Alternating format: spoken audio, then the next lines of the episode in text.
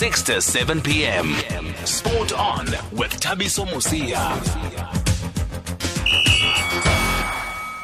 In the final test match of the series against Australia, Oh, it's ripped into the gloves. South Africa's captain Graeme Smith breaks his hand and retires hurt.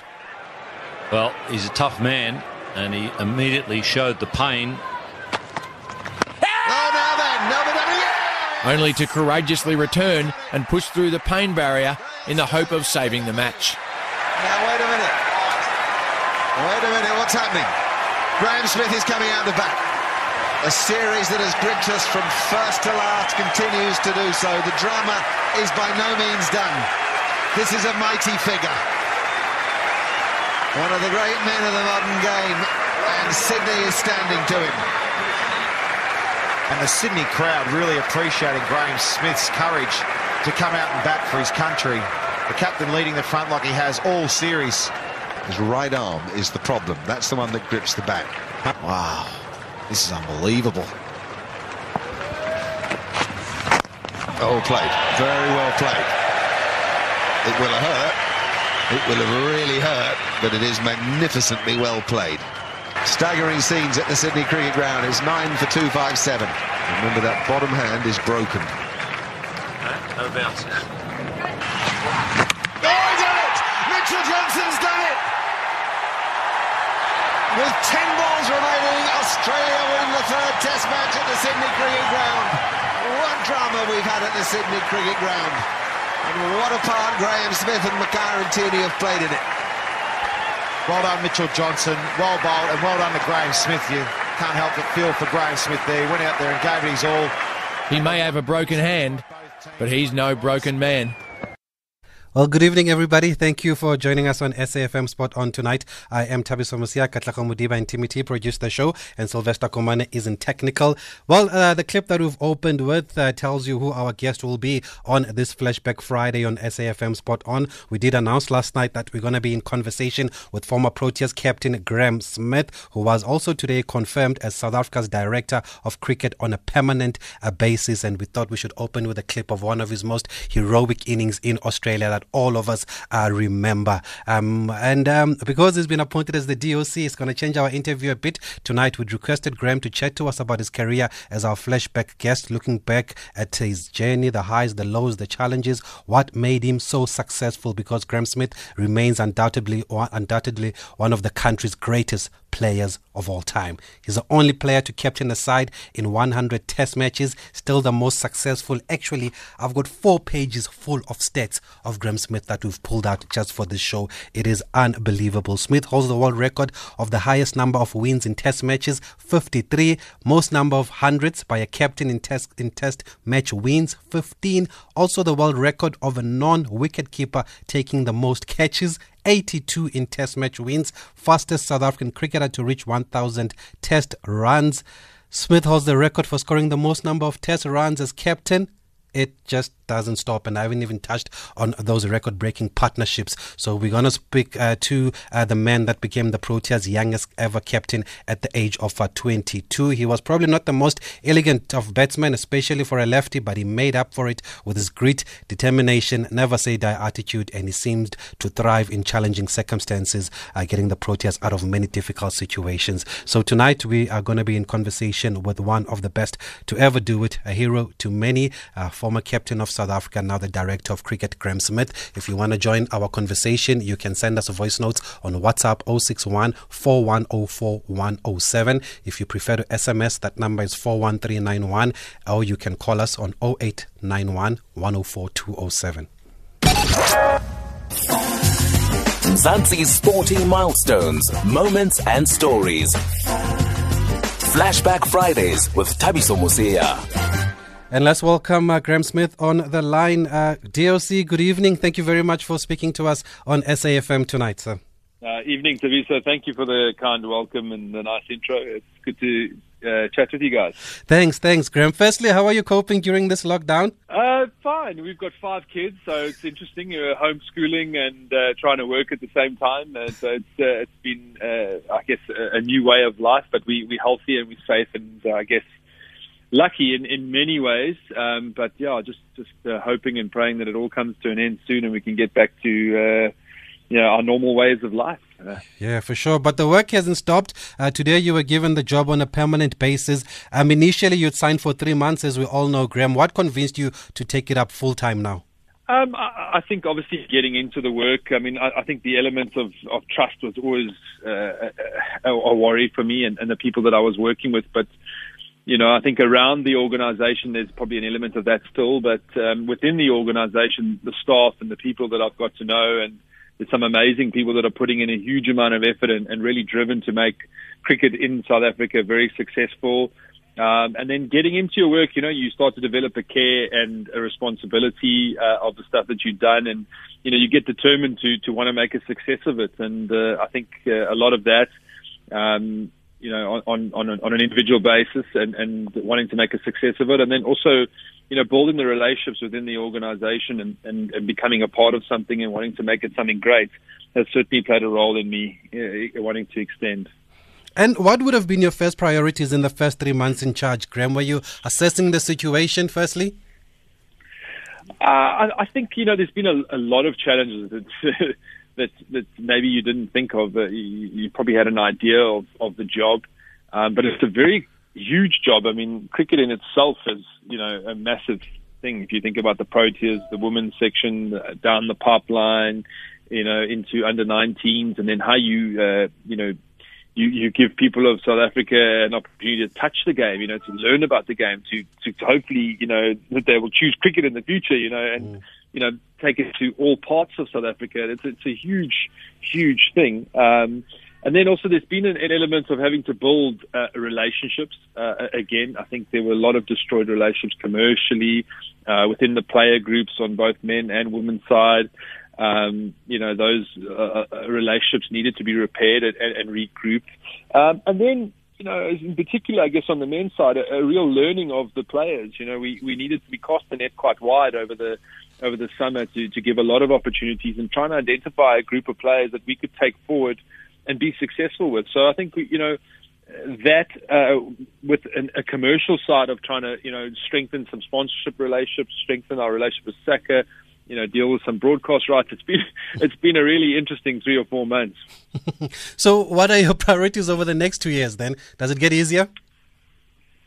Um, look, I mean, one thing that I've learned, and, and, and from an administrative perspective, is that there's been a number of challenges, but now with I guess COVID coming. Uh, and the coronavirus is that it's dished up a whole new world of, of, of challenges. Um, in particular for our stakeholders and our sponsors and, and, and sport in general, I think is, is, is, is facing some some unique challenges going forward. You know, not only not only cricket. So I guess we've got to consistently review and, and re-strategize and, and think think differently. Not only how we produce the best winning teams and, and get commercially and business strong and build uh, really good relationships, but you know how do we navigate um, the world as it is at the moment? You know, it's, mm. uh, it's I guess you know, we're consistently on a weekly basis working hard and, and reviewing. There were questions raised uh, uh, when you took over about whether you could do the office job. Did you have any doubts swapping the whites for the uniform for the suits? I definitely miss being on the field in the mud. You know, uh, you know, I, I, guess right now, I, uh, you know, interesting the amount of admin that you've got to do, and, and uh, you know, the corporate uh, corporate side of things is, is taking a little bit of getting used to. I, you know, uh, shown some leadership and, and, and progressing forward, but you know, you, you're never a, a full, well-rounded person. You've got to keep growing, and uh, you know, certainly from my perspective, there's elements of the job that I've got to also personally, you know, work on and improve and, and grow. So I'm very aware of that as well, and I have my strengths, and, and also surround yourself with some great people that can, that can help, you know, and I think that's important, as important. I'm, I'm not, I definitely don't think that I can achieve success in this role by myself. So, you know, as I say, the staff around TSA, um, you know, the coaches in their positions, the players, uh, and everyone else that I work with, we all need to get together and pull in one direction and make it a success. And one of the first things you did was to appoint a coaching staff, obviously, when you took over. Just take us through your decision to hire Mark Boucher because there were mixed reactions at the time from certain corners, quarters. Um, yeah, I mean, we needed to make some decisions quite quickly. Uh, I think I took over literally about a week or 10 days before uh, England arrived. Uh, or the first Test match um, on Boxing Day, uh, and I think in time I had been in discussions um, with Cricket South Africa. And, and had spent some time thinking. I'd been uh, commentating with on, on the tour to India, so I'd been around the team and watching and seeing and I just felt that uh, the environment in itself needed some really hardened international experience. Um, it needed someone that had been there, done that, had traveled the world, um, and, and it had success, you know, uh, and then had taken that into a coaching environment. You know, we've got a lot of players in particular that are sitting at a certain level, and we've got to, you know, develop them out of that and create consistency and, and a high performing environment. So I felt that Mark was the best guy to challenge the environment, to, to bring an international experience to that. And, I, and, and over the three, four months, even though results have, have been a, a little bit challenging, and we, and we expected that in the short term, you know, I, I've actually feel more confident that Mark and Enoch are the are the right two leaders to, from a coaching perspective, to take take the environment forward. They've worked well together. Um, I've seen Enoch grow uh, from an experience perspective as well, uh, and both of them, you know, I think have a really good idea uh, of, of where we would like to take certainly the men's national team. Did you anticipate the reaction, though, uh, Graeme, especially after you also brought in Jacques Kallis? There were now talks of an old boys club reuniting. Uh, you do, you do have an element of, uh, you know, considering how, how certain people um, drive agendas. Um, and, you know, you're not always going to, uh, you know, make everybody happy. And, and, you know, the facts, are, you know, perception's not always reality, unfortunately, you know, and if you look at the organization, it's a, it's a very you know, transformed organization. Um, there's a lot of uh, people that have, uh, that been very successful. Um, we've been given a lot of opportunity. Um, but, you know, certain key decision making around the national side was to provide our young players and our inexperienced players with, you know, one, tech, really good technical coaching, uh, two, a lot of experience to help us build out of a phase where we've been, you know, oh, what's a nice way of putting that we've been performing really bad. You know, mm. so we we needed to get ourselves out of that and get ourselves back to a high performing environment, and every decision was based on that. And are you hoping the coach sticks it out for three years, or will he be judged on results? Unfortunately, we sport is always judged on results, isn't it? Yeah. you know, but we've got to give uh, this, um, this, these guys a, a period of time. Enoch, Mark, uh, Charles Langeveldt, Justin Ontong, and whatever consultants we give them, depending on what comes our way, you know, we've got to give them an opportunity to make a success of it. You know, I think if we give them enough of a run and we back them, and and you know, certainly performance from that perspective will will always be judged. Sport is a you know is is, is about high performance and you know, results are, are, key, and it's a it's a pretty tough environment. And having played, all of us having played, we know that it's you know it's it's a tough world out there. You you mentioned you overlook all cricket in the country. You were once quoted when you started as saying that there's a lot of money spent on, on, on development, but you couldn't figure out where it was going. Have you been able to go deeper into that? And uh, do the structures need a relook? Yeah, I mean, I, I think I was more than anything trying to say how much South, uh, Cricket South Africa spend on growing the game. You know, uh, the RPCs and hubs, the, the investments that go in there, um, you know, the academies, um, you know, elements of the KFC mini cricket program. I mean, there's hundreds of millions of rand that, that really get plugged into, you know, opportunities to grow the game, touch points across the country to take the game to places that has never been before, create structures. And I think one, we need to work closer with governments on that. I think we're doing an element of government's job as well. And and two, Cricket South Africa doesn't have the money that that it used to have. We've we've lost a number of key sponsors. Um, broadcast rights aren't what they used to be, uh, and we've also, I think, before you know, having looked at it, there's been a lot of money wasted. So, you know, we've got to look at this and, and think how we create an organisation where we can, you know, be successful and cover a lot of those things without having to spend exorbitant amount of money that we don't have. Mm. So we are looking at it. Strategy uh, is key, um, and yeah, we've got to review. And unfortunately, at the moment, most decisions are going to be based on on finances. The the other talking point was the the domestic cricket uh, structure or restructuring, and you've mentioned that relations with SACA have improved now. How far is that process? Oh no, we're we're a long way down the road. I, I think it's been great that we've been able to repair that relationship. I mean, our our relationship with the player body when when we got in was almost non-existent, uh, as you know, court cases and the various other things. But there's been a lot of hard work in terms of rebuilding that uh, and building some trust as well, which is which is um, which is great. Um, sorry to be so my, my little man's trying to hug me. No problem. distracting me. No problem. the joys of working from home. Um, so um, you know, uh, it's important. They now sit on all the committees. All the restructuring uh, of cricket has, has been done uh, in conjunction with SACA and, and the player uh, representatives. So they've been a part of everything, which has been great. And we've got back to that place where, you know, uh, we can work together.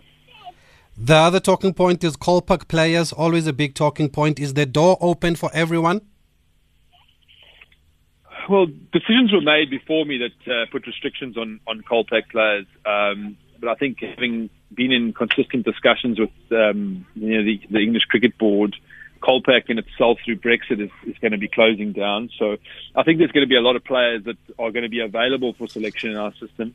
Um, and we, we obviously would love to have um, you know a number of best players playing domestic cricket available for selection for the Proteas but these things have got to play themselves out now over time. We've got a lot of committees in, in within Cricket South Africa that we need to, you know, um, you know, get get in discussions with and, and decide on the best way forward. But you know, certainly, I think we need a much more open-minded approach to the way the world game is. Um, South Africa is, is is not at the financial forefront. Um, and there's a lot of leagues and a lot of opportunities that we, we need to be, you know, open-minded about, and, and, and mostly, you know, to keep our, our, our national side and our domestic product really successful. Okay, we've got a voice note that's come through for the, for the DOC. If you've just joined us, we're speaking to the uh, Director of Cricket in South Africa, Graeme Smith, who's uh, uh, signed now on a permanent basis for the next two years. And you can send those voice notes to 061 4104 Evening, the Thabiso Tulania from Holland. Congratulations for Mr. Smith on the new job and thanks for the moments in the playing field. My question who's in for the captains in the test test cricket because he said Quinton cannot give him that job. Why not him or Markram, someone who's young, so that we can build them for the near future? Thanks. Good evening, Thabiso. Good evening, Mr. Graeme Smith. Uh, I'd like to raise the important issue, which is the transformation quotas. Um, please, please solve that. I don't think players must, must be picked because of color. I believe that players must be picked because of merit. And the second issue is, is about us hosting global tournaments. Is he going to be championing for us to host World Cup? So those are my two questions. Thank you very much uh, there. Okay, thanks, guys. Let's start at the top. Graeme, uh, Quinton de Kock, you you you were quoted today as saying that uh, he's not going to be the Test uh, uh, captain. Uh, is it? Does he have a lot on his plate? I, I think it's about balancing it. I mean, having done the job myself, and with the amount of cricket that gets played uh, in today's times, I think you know we need to consider the the burden that we put on Quinton. I mean, he's not only a captain in our white ball format now. He's, he opens the batting, he keeps wickets. Um, and I and I think to burden him with all three formats at this stage would would be doing him an injustice. Um, you know, I don't I don't have the answer on who the next Test captain is. We are talking about it, and it's probably going to come down to a couple of short short term positions, um, selections. Um, you know, maybe giving some guys an opportunity to really make success of it. And as I said today earlier in, in a press conference, the the situation we sit with is we sit with a lot of players that are kind of at one level. Um, and we're really hoping that, you know, this season we start to see a few players really step up and become, you know, a lot more consistent, become high performers, really take their game to the next level, uh, and separate themselves from from from kind of where every player is at the moment. Um, so those are the goals that we have. Uh, I, I, as I said, I, as I said to the media this morning, I, I wish I had an answer for them, but it, we are in, you know, big discussions with the selection panel on on who we give the opportunity to. The other question was about transformation. Uh, Libra saying that people should play on merit, not because of color. What are your views on transformation? And um, have they changed over the years? Are they still the same? Because there was a belief that uh, you were not in, too much in favor of transformation when you were playing, Graeme. Oh, I don't know where that uh, belief came from. I mean, you know, we always tried to build an, uh, an environment where the, those weren't discussions. You know, I think we we managed to, uh, under my leadership, you know, to really bring a number of excellent players through. Um, and you know, a lot of these things are the, the based based on everyone's opinion, and, and I guess that's the challenge um, is to uh, try and find a, a, you know, consistent way forward. You know, everyone's got a a different belief and a different strategy in these things, but our goal is to create the most you know, transformed, successful um, environment that we, that we can. Um, so I guess that's that's that's our challenge, and, and and to make sure that we're bringing enough players through that you know these discussions never even happen anymore. I guess um, maybe that's an element that we haven't been as successful in in the past at Cricket South Africa to make sure that you know these discussions don't don't happen anymore. That we've got so many players to to, to, to pick from that you know it just seems a natural a natural thing. He also wanted to know about major tournaments. Is that a plan to bid for these uh, global tournaments? Oh, definitely. I think we've been, uh, you know, unfortunately, we've been away from hosting a number of tournaments of, of late. Uh, maybe that's a relationship thing. I think we need to get back there and, and bring some World Cups back, uh, you know, to, to our home country. Um, I think the last major World Cup was 2003 and then 2007 to 2020. And it's been a long time. So we, we have been meeting with the ICC and, and, and maybe through some of the relationships that I have and, and the hard work that, that, that the organisation is putting in to show that we can we can do it and handle a successful event in our country.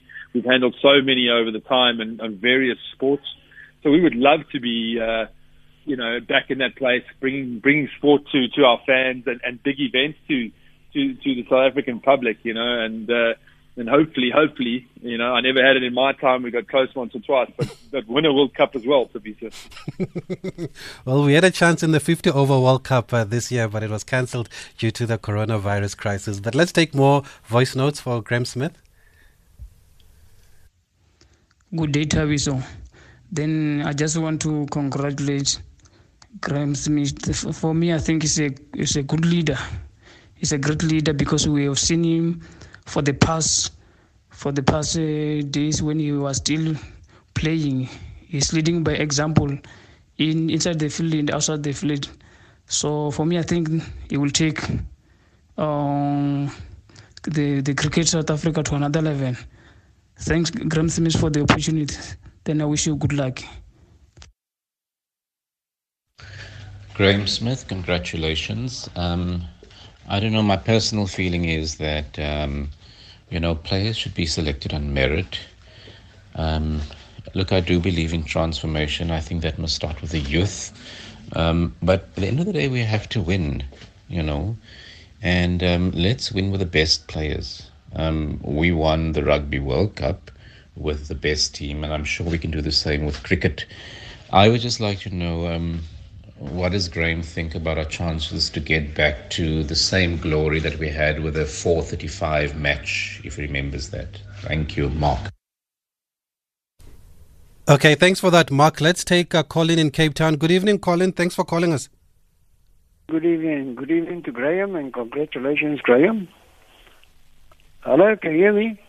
Yes, thank you. I appreciate it. Ah, uh, Graeme, I don't know if this is in your line, but you know, I never miss any cricket match, but lately, our commentary, our commentary on TV and our radio, you know, they got three, four in a box, and they they're having their own conversations.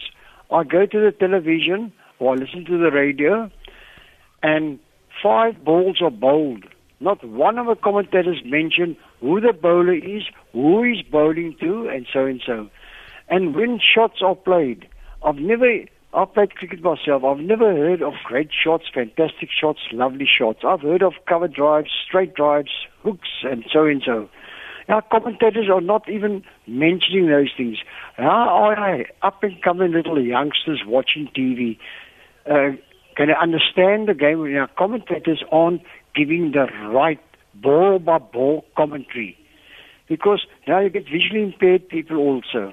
They watch the TV. Mm. Uh, they they they don't recognize who the bowler is and who the batsman is. It's for them to say. Um, Mackay bowling to Boucher or something like that. Okay, Colin, we've got that. Do, do, you have another point you want to make, or is that the only one? Uh, that's another point, but uh, our commentators, please give okay. us Thanks, Colin. Graeme, you seem to have made a smooth transition from player to commentary to TV. I mean, we love the stuff that you're doing on TV. Uh, that Masters class uh, inserts those you did during that England series were really uh, wonderful. Uh, what do you make of what Colin had to say? Well, I think you have to love Colin's passion for the game. I think initially, um, you know, I guess commentary is not something that falls under my uh, my my job description, um, but I have been in there myself, and I think it's always um, you know, an, a, a tough one at that because you've got to try and please everybody. But I do agree that you, know my my goal was to always try and bring my brain or my knowledge on the game and try and you know speak it so that people would understand uh, you know how I viewed the game and and and and, and played the game. Um, and maybe uh, an element of that needs to be brought back. So uh, I'll pass on the feedback. Thanks, Colin. Okay. and the other question was what will it take to get South African cricket back to its former uh, glory days when you guys were playing when we were number one in the world? Well, I, I mean, I had a, a fairly long. I mean, we I guess today with Mark Boucher, and um, you know, we've been meeting with all the coaches and the medical staff, and I, I think it's quite an extensive approach. There's elements that I, I think have been neglected over the last period of time. But more importantly, you know, we've got, you know, I think we've been very surprised at the amount of coaching we've had to do with the players, um, the way they think about the game, the way they play the game. We, we do believe that the talent is still there. We've just got an element of hard work to get it up to the up to the necessary standards uh, to be high, high performing. I mean, we want to be, you know, we're proud of South Africa. We played a part, uh, our part in a very successful environment. So we want nothing more than to get our uh, our, our Proteas men's team uh, back to, to where everyone wants it to be. Uh, I believe we've got the right staff in place. We we also need to strategize on who the right consultants are that can add value over time, depending on formats and where we play.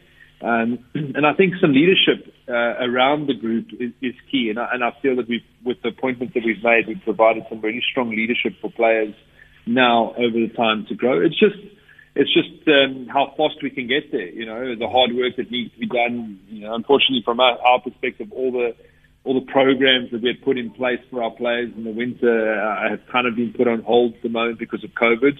But we've got to adapt. We've got to we've got to we've, we've got to adapt and and, and um, you know, uh, I guess you know, flow with the punches and, and, and make it work. Okay, let's take another voice note here for Graeme Smith. We also want to talk about his career, though, uh, with the minutes that we have left. Uh, hi, So, Could you please ask Graeme what are CSA's uh, plans to upgrade and maintain uh, facilities in, in, in the townships? Because facilities are there, but maintenance is the problem. Thabiso, thanks so much, my brother. I actually don't understand much about cricket, but then I believe one thing that I like about it, they've got a break and then you would see people lifting some beers or something like that. And I guess for this COVID 19 ban on beers and alcohol, that could be an idea. Thanks so much for the show. Bye bye. See you on. Okay, so yeah, thanks for that. Graeme, facilities and taking the game to the people, to the townships, does it go back to what you were saying that you also need to work uh, together with government here? I do. I mean, I, I think that uh, is an element that we need to work closely with government. Um, you know, we don't have the resources to be, you know, spending uh, a consistent amount of money that we have. I mean, times have changed. Uh, our, our partners uh, are not what they used to be. We've got to rebuild all of that. But our goal is to keep, you know, growing the game and touching and, and providing opportunities for everyone to play the game. I mean, we've maybe got to look at different elements like uh, creating street cricket, uh, as as happens in India, where people can play uh, in, in you know play the game all over with, without needing the extensive amount of cost of facilities. So we've, we've got to strategize on this and how we think differently about exposing people to the game of cricket. But certainly our relationship with government has, has got to improve in terms of the facilities, the facilities at schools, clubs, uh, and in, in particular in, in informal settlements, how we how we how we put that in place. Okay.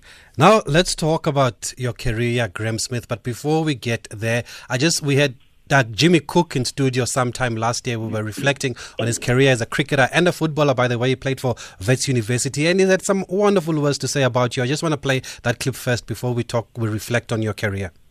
You're also seen uh, Jimmy Cook as Graeme Smith's mentor, having worked with him from a very young age, and you've said that you've never met a more focused young man. Is that what set him apart? Yeah, definitely. I mean, apart from the fact that he was good. but he worked really hard on his game. No, absolutely. He was he was absolutely fantastic. I met him as a young guy. Um, he was a couple of years older than my my eldest son Stephen, yeah. um, and i I think I first saw him when he was about twelve. His dad sent him to a cricket clinic we had at my academy. And I watched this guy playing, and I just thought, yeah, you know, he looks like he's a really determined young guy. And then one day he he was busy bowling, and I was standing around where the guys bowled from. Mm. And one of the kids obviously walked up to him and asked him about something. And I, I thought I heard him say, Leave me alone, I'm bowling. And I thought, no, he could never have said that. No chance, not for a kid of his age. Anyway, I, I, I sort of walked a bit closer, and then someone else came over to try and talk to him. And as the guy asked him something, he said, Leave me alone, I'm bowling now. Wow. And I thought, my goodness, this guy, he must be very unpopular with guys. anyway, um, it just showed how focused he was. I mean, he was bowling at the time. Graeme was never a great bowler. He was uh, much more of a batsman, obviously. Yeah. But even when he was bowling, he didn't want to be interfered with.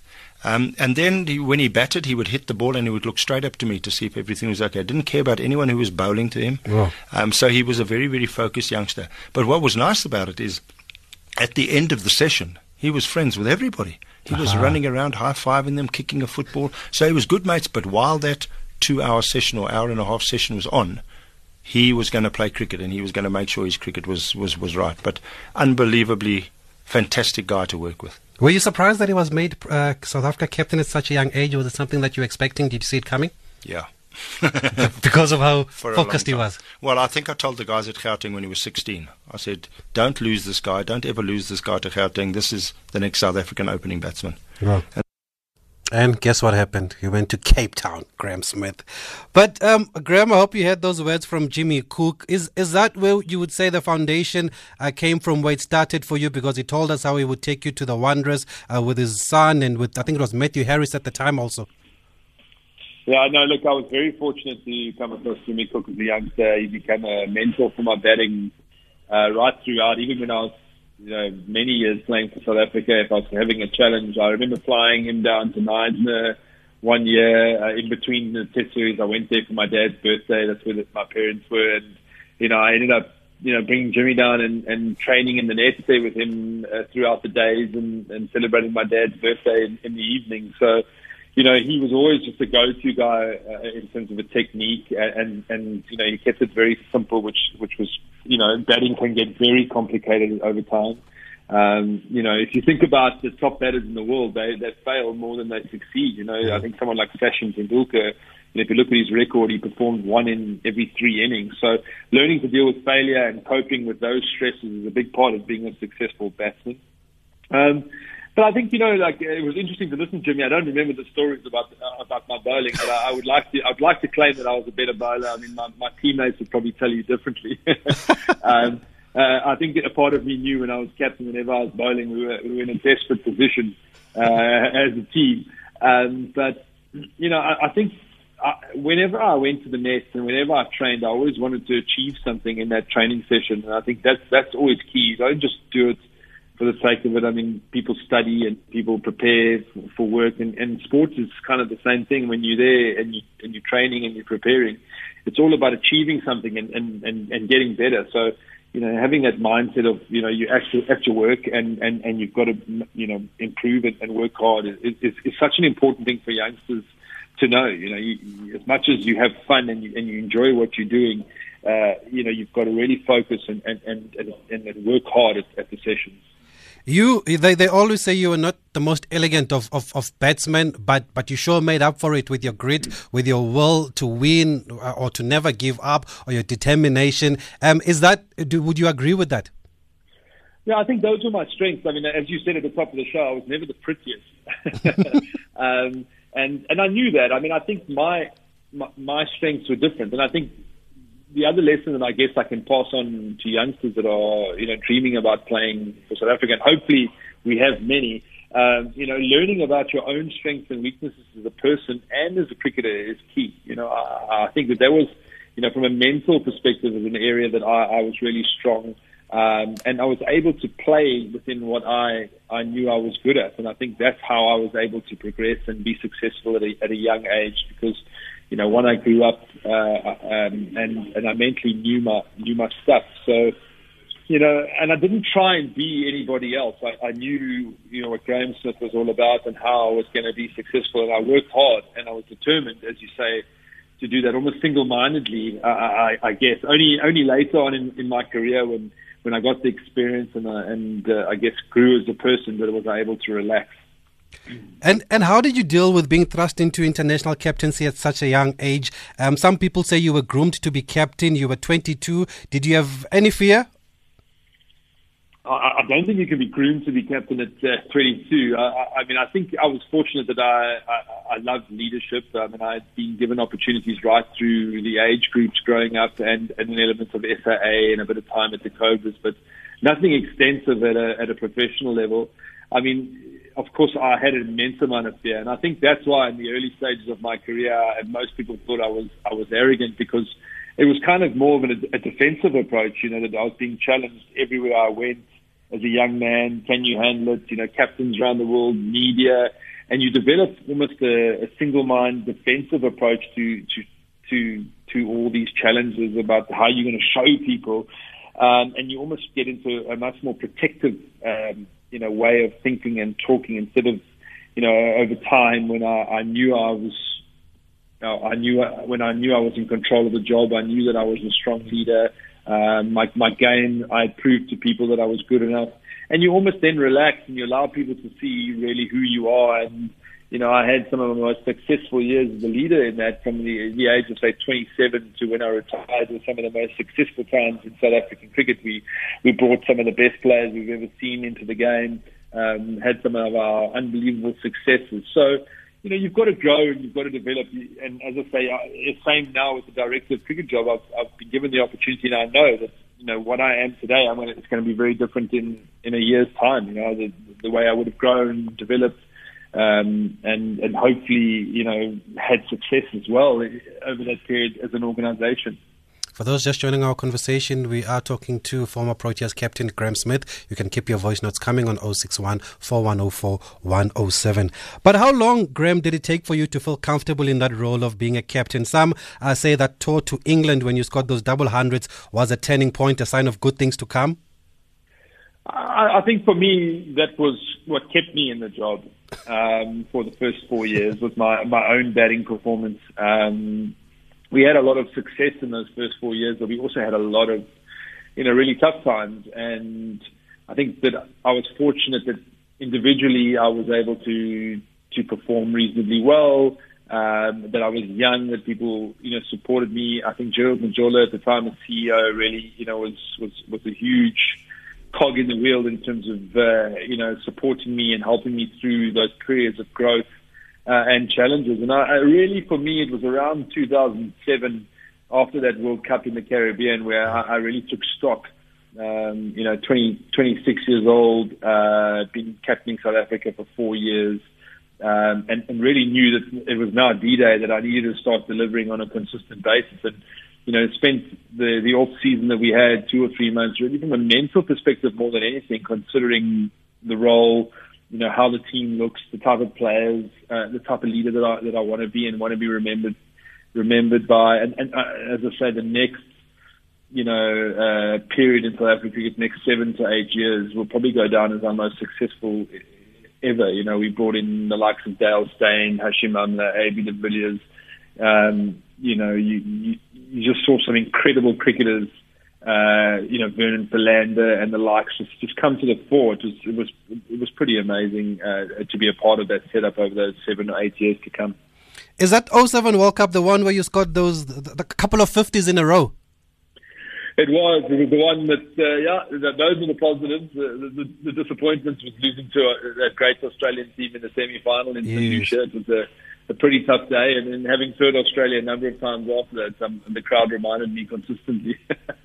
so those are the, those, that was a tough time, but I mean, it was a unique experience playing a World Cup in the Caribbean, uh, one that I'll always remember. Where do those double hundreds in England rank in your career highlights? Because I've once heard you talk about a hundred. I'm not sure if it's the one you scored at Edgbaston. That was a good one for you, and another one in Dubai as your most memorable ones. Yeah, I, you know, I remember at the time when I scored. I mean, I was 22 years old, captaining South Africa in the first major series, and I, and I scored two double hundreds back to back. And I did an interview with Mike Atherton at the time, and he said, would, would, "Do you think you'll look back on these as the highlights of your career?" And I, and I still do. I mean, I, I still hold the record at Lords as the highest score by an international yep. cricketer, uh, 259. Yes. Um, and those moments in, in the early stage of my career were just when I think back, it's, it's just mind blowing, you know, and, and it really it gave me the opportunity to go and have a long and successful career and to have some failures and to grow. So I was very very fortunate that I was able to do that. But I think the most pivotal um, innings in terms of uh, you know in, in my career was certainly that that 154 at Edgbaston. Um, we were on the ropes, uh, chasing in the fourth innings we'd never won a series in England, certainly since readmission. Uh, and, you know, we got over the line and we broke a barrier that hadn't been broken before. And I think that'll go down as probably my most challenging and rewarding innings that I've ever played. And to go and achieve that and win in England and then subsequently won in England again four years later.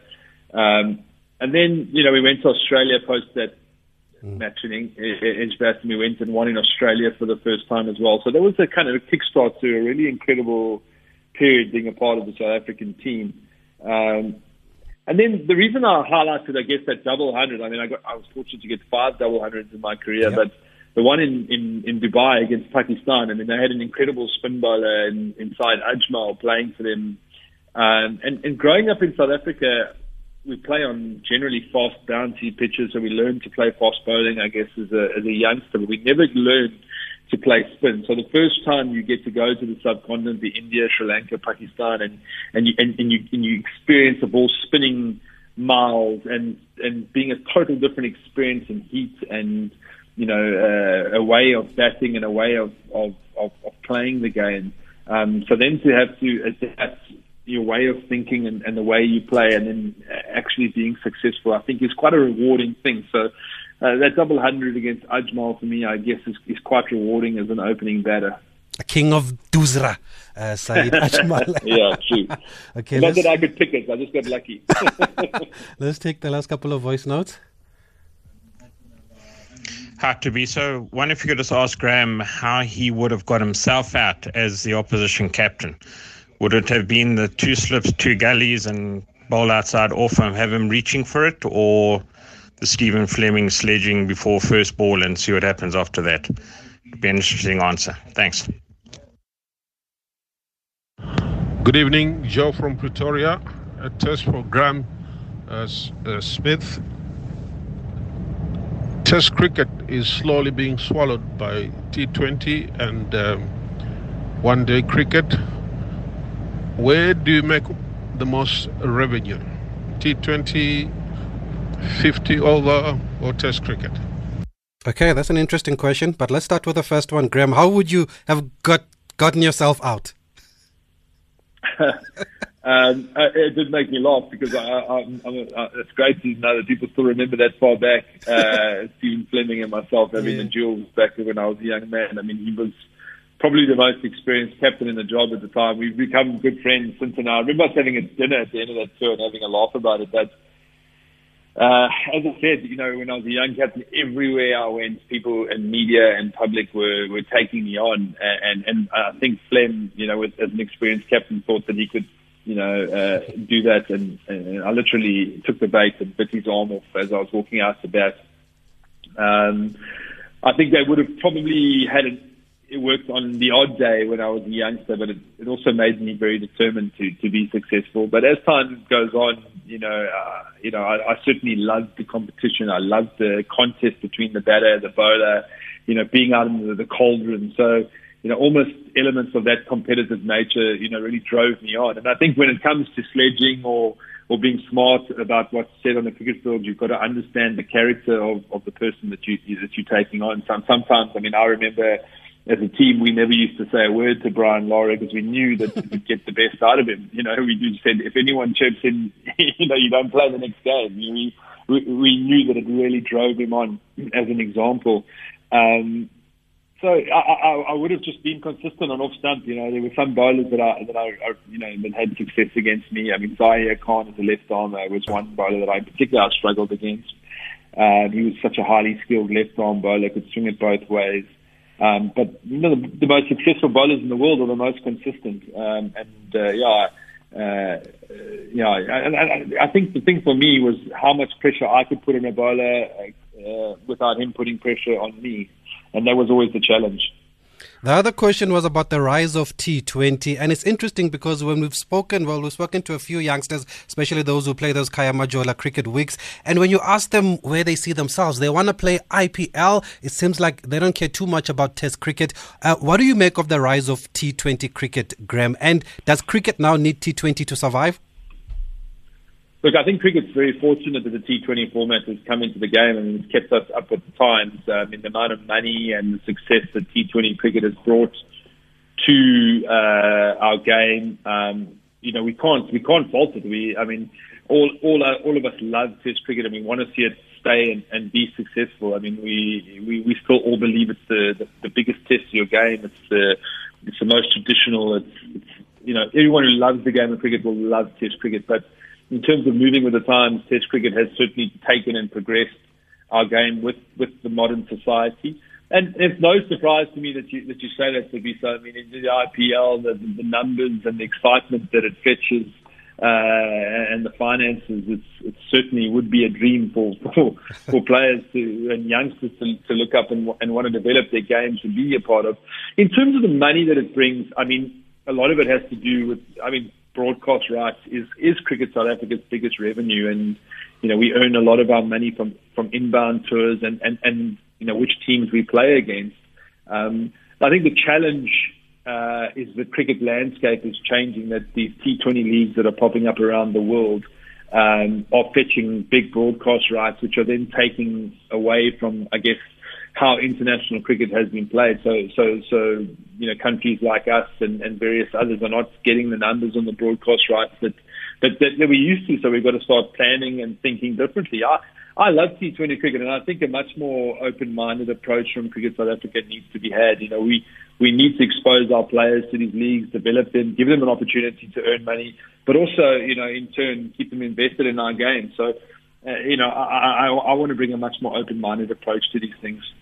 And as we wrap up now, let me just acknowledge some of the comments on social media. There's a lot of reference to that uh, knock in Australia with a broken finger there, Graeme. Um, did instant kick in there more than common sense? Because you've always said you didn't have your whites at the ground that day.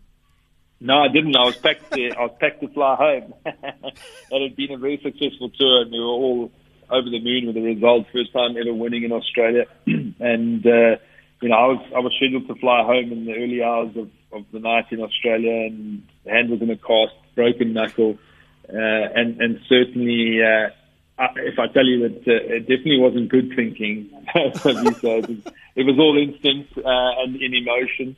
Um, and, and you know, when you're in that moment, you don't really think how other people are gonna are gonna view it or, or consider what you've done. Um, and I, I think the the most incredible thing from that is how people have viewed it. I don't get through if I do a talk to um, you know corporates, uh, breakfasts, dinners, whatever. It's always the, the one thing that everybody wants to know about, and, and the story about the, the background story of how how it ends up batting. Um, I just wish we could have lost it another 11 balls, me and myself and Makhaya. I mean, it was a bit of a hoot in the middle, me with a broken hand, and, and Makhaya being my senior partner with the bat for the first time ever. and the, there was also the 438 game. Somebody did ask earlier on, where does that 40, 438 match rank in your highlights? Because I know a lot of people talk about Herschelle's innings, but you also scored a breathtaking 90 or 50 odd balls there. Yeah, I know. 4, 438 was an iconic moment, and I think all of us who played in that game lives. Um, you know, I, I can certainly tell you whenever I know or get a message that the 438 game's on the TV, I'll always go looking for it. And, you know, the, the memories and the emotions of the ebbs and flows come flooding back. Um, you know, uh, uh, even now when I watch Makhaya face that, uh, I think it's the second or third last ball and he gets it down to third man, I struggle to watch it. it, it, just was an iconic moment in all our lives. Um, you know, it was an incredible experience to be a part of. Um, and I, I, you know, one that will, a game of cricket that will be remembered forever. Yeah. Was there really belief though that the chase could happen, or when did you start believing? I think when we were in the change room um, and we set the targets, everyone burst out laughing because we had never seen you know those type of targets. That we needed so you know ten overs, we needed to be at this this number, twenty overs, this number. I think all of us were were in a little bit of shock, but I think there was that moment when myself and Herschelle were going, and we, we got into a position where you know realistically we had an opportunity to win, and and I think so so often in that when you're chasing a huge total, you've got to get get yourself into a place where you can give yourself an opportunity to win. And once we had done that, I, I think you know then it's about having smart brains, smart people. You know, we were fortunate that, that Mark Boucher was very experienced in the, in the in the middle and held it together. Johan van der Wath and a few other people around him played some cameos, and you know, in the end, uh, it, it set up a, a, a magnificent celebration for these. And never forget Boeta Dippenaar going out for one because uh, he could have delayed that chase if it stayed there a bit longer. but you you mentioned Herschelle. You had a lot of record breaking partnerships with him. I think three of them more than 300 runs. What was key to your partnerships? Look, I, I think myself and Hirsch uh, were very lucky. I mean, we, we, we complemented each other's games. Uh, he was, you know, an attacking player. Um, I think I don't don't think he really thought too much. He played on instinct. Um, and you know we were left-handed, right-handed combination, and I think both of us had an attacking mindset in, in many ways and looked to dominate. So when we were both in and got through the tough early periods, we were able to apply pressure on bowlers and, and, and attack them in our own different ways. Um, and I think that that's what made us as a partnership difficult to bowl to. And having three, I think it was three 300 partnerships with yeah. Herschelle is an incredible thing. And you know, um, we had a we had a wonderful time together at the top of the order uh, myself and Hersch. A lot was said, though, by Hersch in his book, and the aftermath was well documented. How's your relationship now? Because you seem to have made up with a lot of your old foes, Graeme Smith. Uh, I, have been fortunate. I've had a, a lot of good relationships um, with, with, the, with the guys that I've, I played with. You know, uh, uh you know, I think that's where we're lucky. You know, you play a competitive sport. You you're at the top. It's tense. Uh, it's high pressured. You, you're trying to get the best out of each other to, to win games.